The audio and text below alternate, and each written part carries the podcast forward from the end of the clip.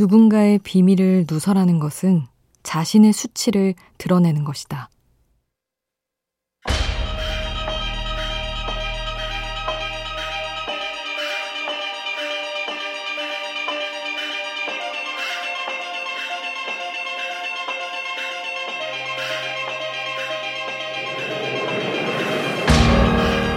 어느 시인은 말한다.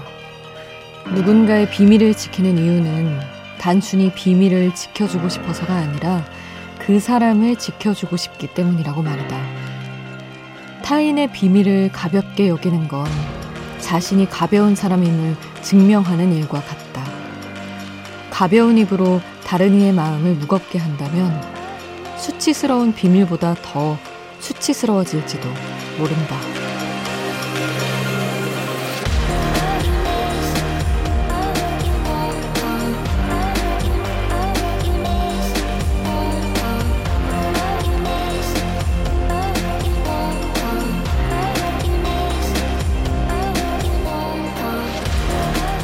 누군가의 비밀을 알게 되는 순간 우리는 내가 어떤 사람인지 확인하는 시험대에 오르게 된다. 우연한 하루 김수지입니다.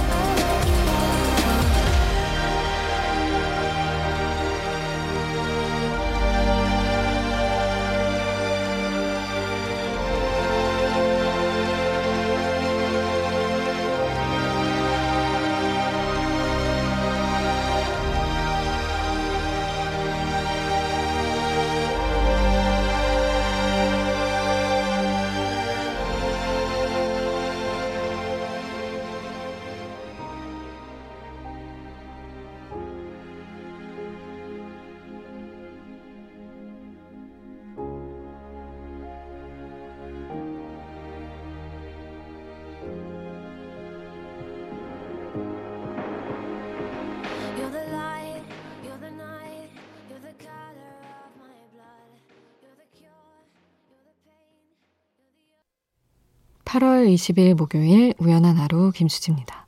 첫 곡으로 들려드린 노래는 엘리 굴딩의 Love Me Like You Do 였습니다. 타인의 비밀을 가볍게 여기는 건 자신이 가벼운 사람임을 증명하는 일과 같다. 이런 사실을 나이 한 살 한 살 먹을수록 더 알게 돼서 이제는 누군가의 비밀을 듣게 되는 게 저는 마냥 달갑지 않기도 하더라고요. 아, 나는 이걸 지키기 위해서 애쓰고 싶지 않은데 누군가 비밀을 얘기를 해버렸을 때 그것도 열심히 지켜야 되잖아요. 믿고 얘기했으면. 그래서 막 싫다기보다는 그 비밀의 무게가 버겁기도 한 그런 순간도 분명히 있는 것 같아요. 그래도 여러분이 하시는 어떤 이야기들은 제가 부담스러워하거나 혹은 가볍게 여기거나 하지 않겠습니다. 오늘도 문자 미니 열려 있으니까요. 감추고 싶은 이야기는 감추고 또 살짝 드러내고 싶은 건 드러내보고 여러분 그러셨으면 좋겠습니다. 문자 샵 8000번, 짧은 문자 50원, 긴 문자 100원의 정보 이용료가 추가로 들고요. 미니 메시지는 무료로 이용하실 수 있습니다.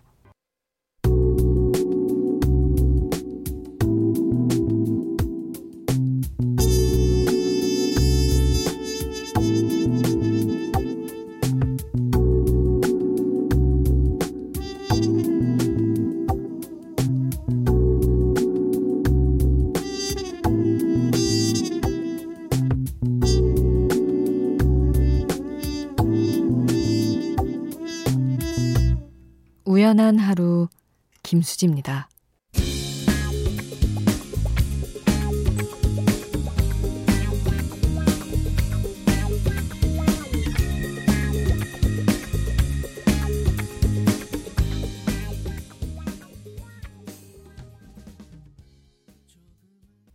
'불독맨션'의 춘천 가는 기차 4284님 신청곡 함께했습니다. 0408님 내일 건강검진이 예약돼 있어서 금식 중이에요.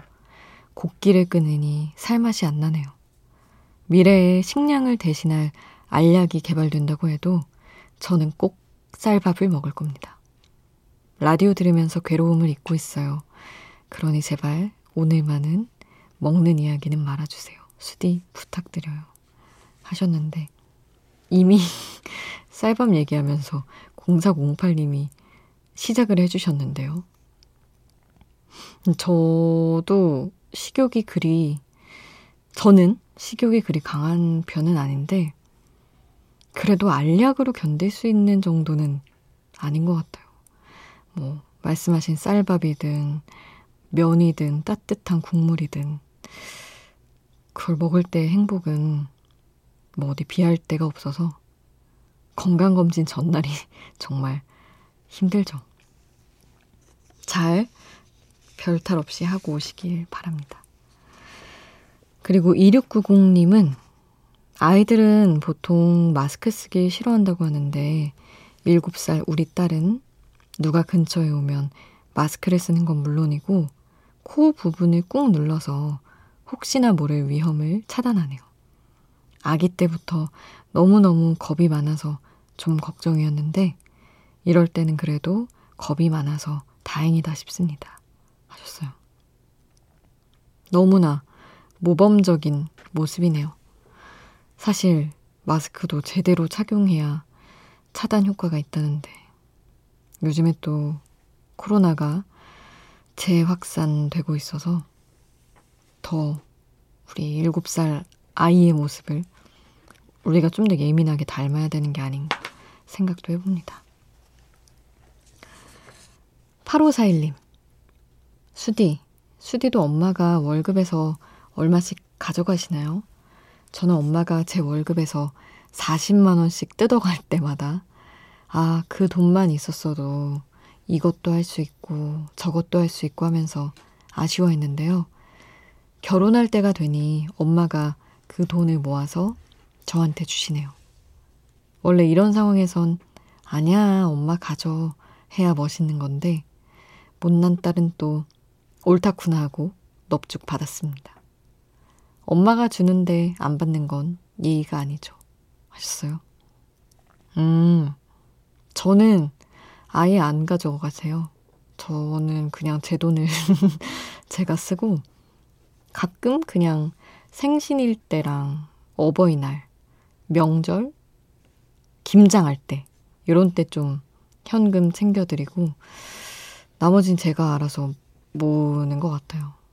근데 가끔은 본가에서 이렇게 엄마나 아빠가 돈 관리해주는 친구들은 돈을 더 금세 모으는 것 같기도 하고 그래서 좀 아쉽기도 한데 또 그 자유가 있어서 이 삶을 포기할 순 없고 그렇습니다. 또 엄마가 주시면 받는 게 예의라고 저도 생각은 합니다. 우리 8541님이 스텔라장의 월급은 통장을 스칠 뿐 아픈 노래죠. 신청을 해주셨어요. 이 곡 같이 듣고요. 아이유의 제제 함께 하겠습니다.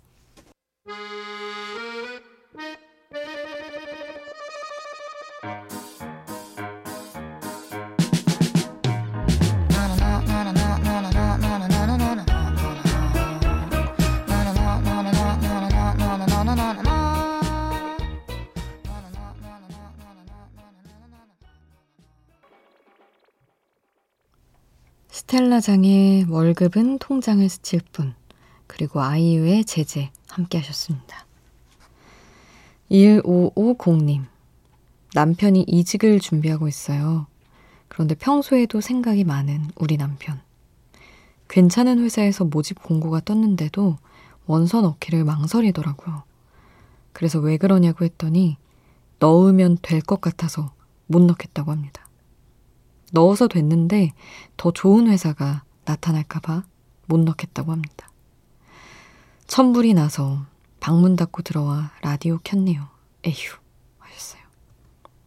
근데 참 이 마음도 모른다고는 할 수 없을 것 같아요. 저도 참 지금 생각하면 의미 없지만 그런 어떻게 보면 조금 자만하는 순간일 수도 있는데 넣으면 될 것 같은 그런 때가 있잖아요. 그러면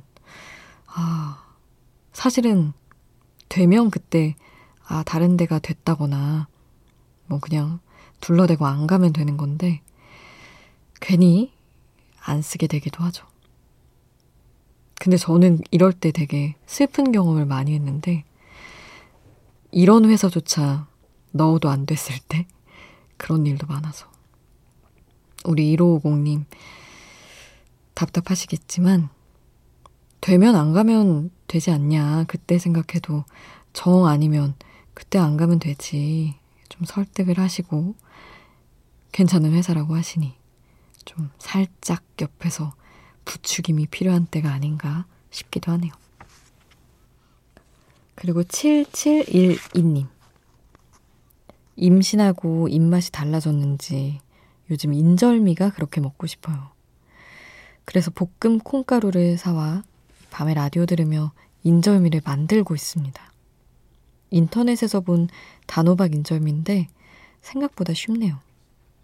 친정엄마가 이 사실을 아시면 네가? 하고 뒤로 넘어가시겠죠. 완성되면 어떤 맛인지 나중에 수디에게도 알려드릴게요 하셨습니다. 참 놀라운 일입니다. 먹는 음식 글자를 보자마자 침이 고인다는 것은 단호박 인절미 너무 저는 사실 인터넷에서 본 적도 없지만 너무 맛있겠는데요. 얼핏 그냥 굉장히 어려울 것 같은 떡인데 인절미 어떻게 만드셨는지 나중에 꼭 공유해 주시기를 기다리고 있겠습니다. 이보민 님이 브랜디 칼라일의 더 조크 신청을 해주셨어요. 이 곡 함께 하겠습니다.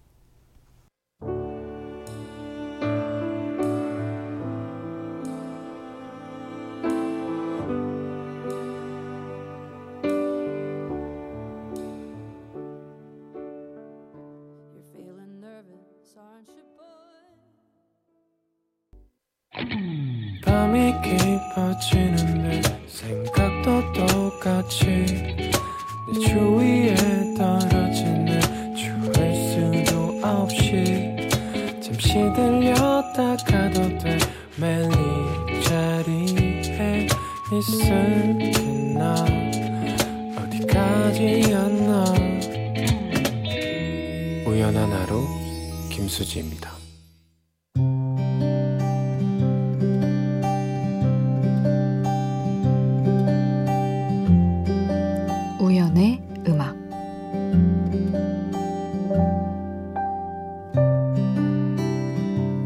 3회를 해야겠어요. 뭐라도 해야만 할 것 같아요.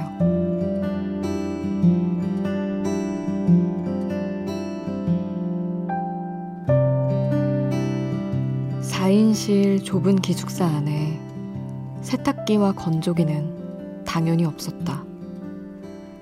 우리는 늘 세탁기와 건조기가 서너 개씩 있는 공동 세탁실에 내려가 빨래를 해야 했다.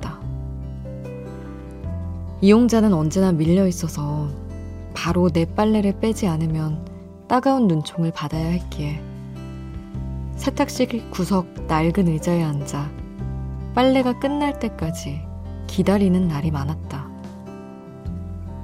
스마트폰이 보편화되기 전이었던 내 20살 시절. 나는 들여다볼 것도 아무것도 없는 채로 멍하니 앉아 그 무료한 시간을 견디며 그곳에서 마음을 덜고 생각을 더는 법을 배웠던 것 같다. 기숙사를 나와 자취를 시작하고도 나는 기분이 안 좋은 날엔 꼭 이불 빨래를 하러 멀리 코인 세탁방까지 길을 나서곤 했다. 뭐라도 해야겠는데 도무지 일이 손에 잡히지 않을 때 빨래나 건조는 기계에 맡기고 나는 그 앞에 가만히 앉아 빨래가 끝나면 마음도 가벼워지기를 바라며 한참을 있었다.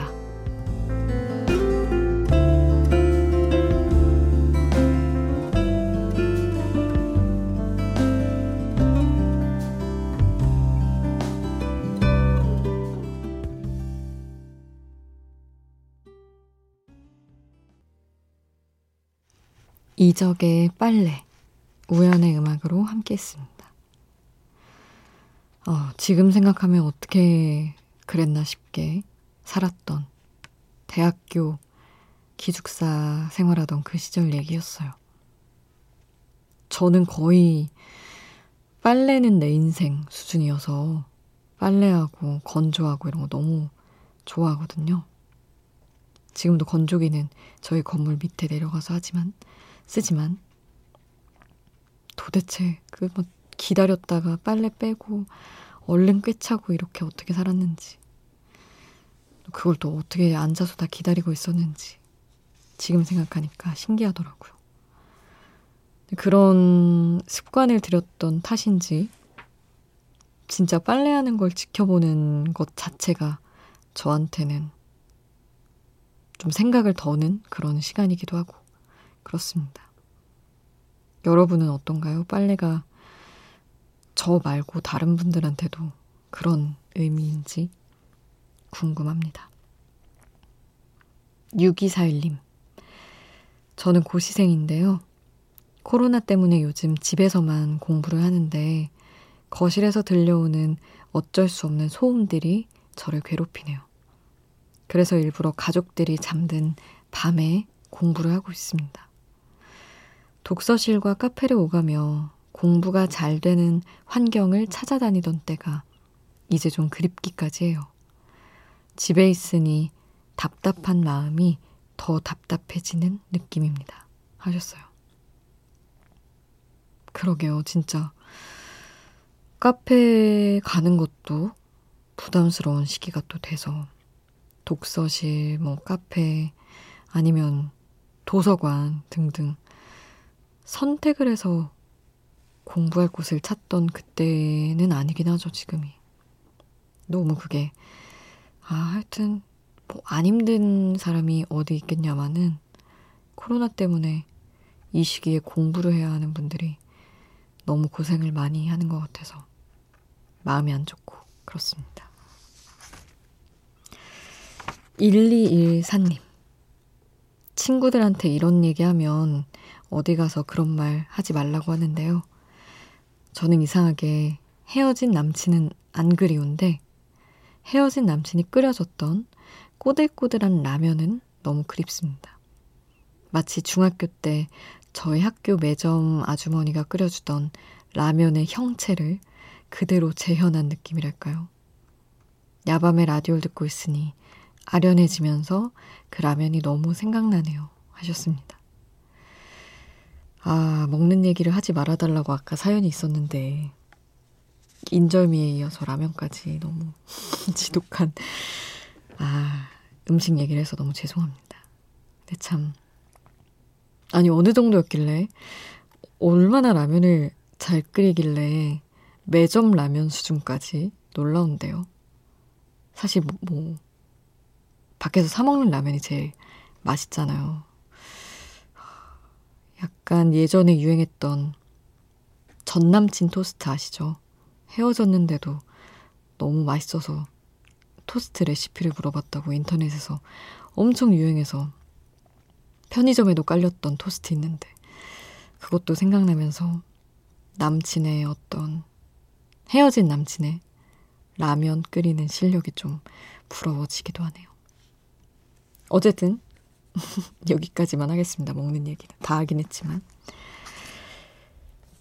0365님, 처음 글 남긴다고 하셨어요. 하루 종일 땀을 흘려 기진맥진인데 오히려 그래서 더 잠이 오지 않네요. 우연한 하루와 좋은 음악 여행 함께 할게요. 하셨습니다. 아마 막 에너지를 끌어올린 각성 상태여서 잠이 더 안 올 수도 있을 것 같아요. 쓰담쓰담 10cm 노래 신청해 주셨는데 이 곡 토닥토닥 해드리는 기분으로 보내드릴게요. 그리고 데이 브레이크의 킥킥 함께 하겠습니다. 하나 둘 셋 빰빠밤 빠밤 빠바바 빠바바밤 빠바바밤 빠밤 빠밤 빠밤 빠밤 빠밤 빠밤 빠밤.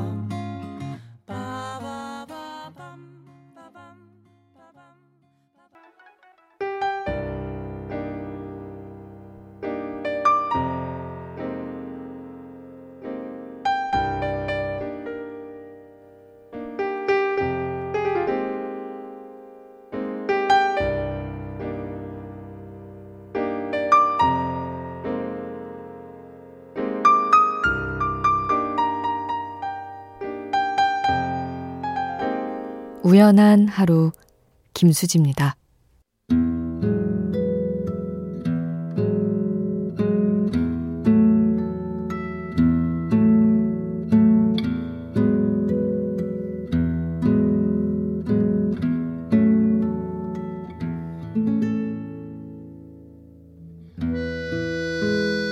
8787님 2년차 공무원입니다. 요즘 저는 감정을 다스리는 법을 배우고 있어요. 민원인이 와서 다짜고짜 화부터 내시면 처음엔 정말 눈물부터 날 것 같았는데 이젠 좀 덤덤해져 보려 애쓰는 중입니다. 마음의 균형을 잡지 않으면 일이 더 힘들어질 것 같아서요. 그래서 이 시간 라디오 들으며 저를, 제 마음을 또 한 번 돌아봅니다. 하셨어요.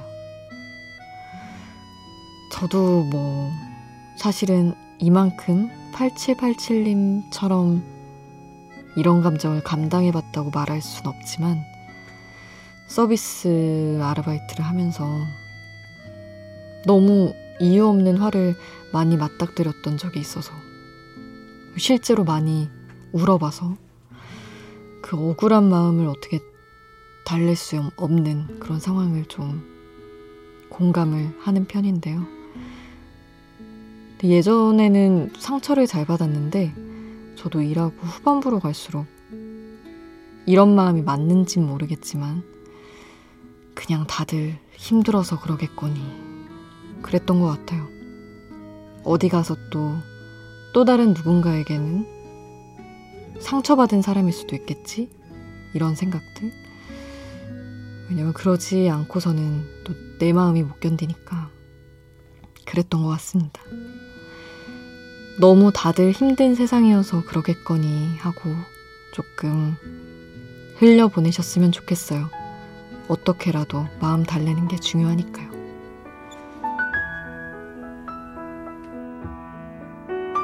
오늘 끝곡은 존 마크의 시그널 힐 남겨드리겠습니다. 지금까지 우연한 하루 김수지였습니다.